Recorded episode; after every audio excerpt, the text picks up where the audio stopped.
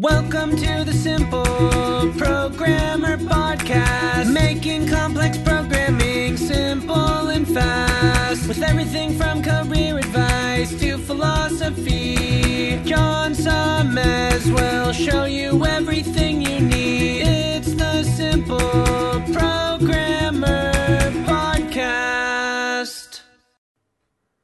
Tired of pushy recruiters sending you LinkedIn requests for jobs you have no interest in? Tired of blasting out resumes into the dark? If so, you should check out Hired.com. Hired.com flips job searching on its head by having top employers like Facebook come to you after you fill out one simple application. You also get your own job coach to help you on your next job search. If you haven't checked it out, I highly recommend you at least fill out the application. Just go to Hired.com forward slash simple programmer, and when you get hired with Hired, you'll get double the normal sign on bonus for using that link. Kobiton is the mobile device cloud platform you need to manage the devices you own and access the devices you want. From manual to automation testing, Kobiton empowers developers to build great products faster. Manage and access the devices you need. Test on hundreds of devices and configurations. Identify issues quickly. Automatically created activity logs allow you to identify and resolve issues faster. Start testing sooner. Compatibility with existing development tools decreases testing time. Real devices, better testing, faster time to market. Visit Kobiton.com slash simple programmer to sign up and start testing in minutes. Welcome to the Simple Programmer Podcast, a short mix of career advice, philosophy, and soft skills from successful author and software developer John Sonmez. So I got a question about uh, learning path for a DevOps position, and this is from Kunal, and he says, "Hey, I'm a computer science student. What are the things slash books should I learn in order to apply for a DevOps position? What is the learning path for that? Which programming language should I be familiar with?"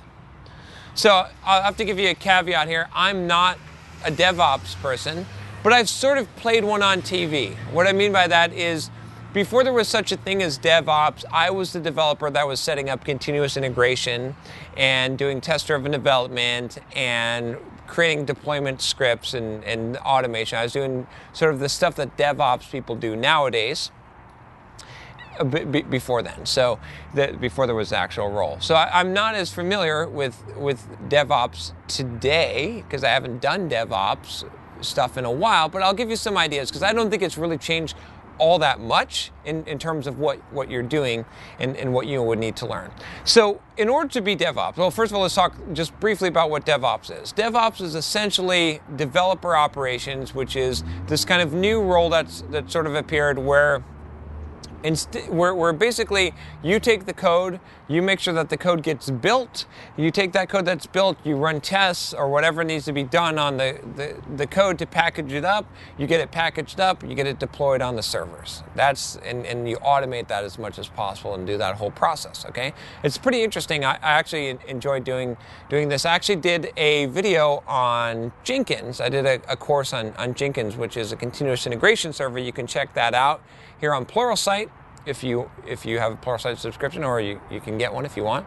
But uh, but anyway, so what I would suggest that you need to know is first of all you need to have some kind of scripting language that, that you're going to use. Now, it depends on what the environment is, right? So I think a lot of DevOps is done in a Linux environment, okay? So in that case, having some Linux skills would be useful, as well as some kind of scripting language, whether you're going to use, you know, sh- write shell scripts or bash scripts or whatever it is to automate, right? Because part of DevOps is a lot of automation, okay? So that's that's kind of like a very base skill. Now, if you're doing DevOps from like a Microsoft or, or, or, a, or a, Java shop, I, with Java it's probably going to be Linux. With with Microsoft.NET stuff, it might be knowing some C sharp code. It might be knowing, and you know, on the Windows equivalent would be PowerShell. PowerShell is used by a lot of DevOps people to to script stuff. Today I was using it when I was doing DevOps related stuff. Okay, so that's kind of the base level. Next up, I would say that what you need to know is continuous integration server and how continuous integration works. So, like I said, I pointed you to that course that I did on Jenkins. That's a pretty popular continuous integration server, but you need to understand enough about how that works and, and how to use that software, how to create builds, and to uh, and, and sort of the the psychology behind doing that and doing that the right way. Okay. The next thing I would say is that you need to understand source control. So Git is probably something that you're going to need because one thing that you're going to do in DevOps is you're going to be checking out the source and you're going to be checking in your scripts and you're going to be, you know, doing automating some of that that process. Uh, in addition to that, you you probably want to have at least one programming language under your belt so that uh, you can write little tools that you might need. Okay, so this could be a, a scripting language. It could be something like Python. It could be C Sharp or, Java or something like that. But having those skills would be useful. It also would be useful if you could read the code and understand the code for the, the team whatever software is being built. So under, having a basic understanding of that language. Uh, so you, you have to have some kind of programming skills. That's what, what, I, I'm saying here. You don't have to be the best programmer. And then you need to understand deployment, right? So you got to have some kind of ability to configure and manage servers, whether that be VPSs, virtual private servers that are in the cloud, right? So maybe some skills using AWS or DigitalOcean and, and, and administering those servers. So Linux admin, Windows admin, that, those kind of skills. So think of all the skills that you might need to have as a general kind of IT person, infrastructure person, and the skills that you might need to have as a developer. And it's sort of like the intersection, the combination between those with scripting tying it all, all in. So, you know, it's, it's a very difficult role, but it's a very rewarding role.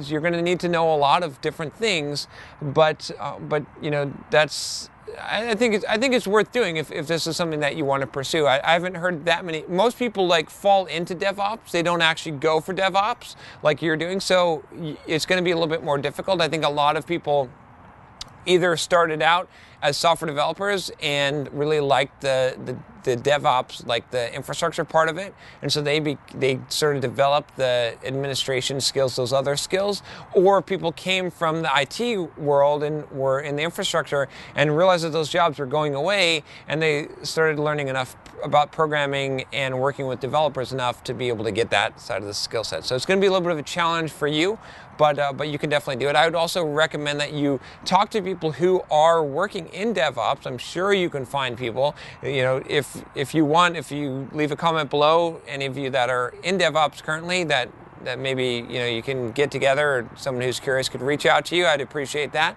But ask them what they do. Ask them what they need to know. You know one of the best ways to learn how to do something is to ask the person who's doing it what you need to know in order to be able to do that job. All right i hope that helps you.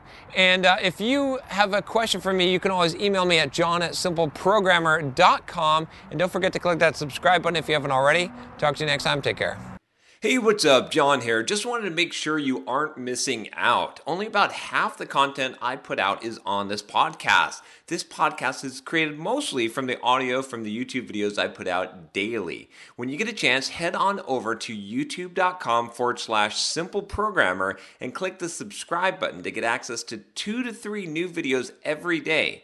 Even if you prefer the audio format, make sure you subscribe at youtube.com forward slash simple programmer so you can check out what you might be missing.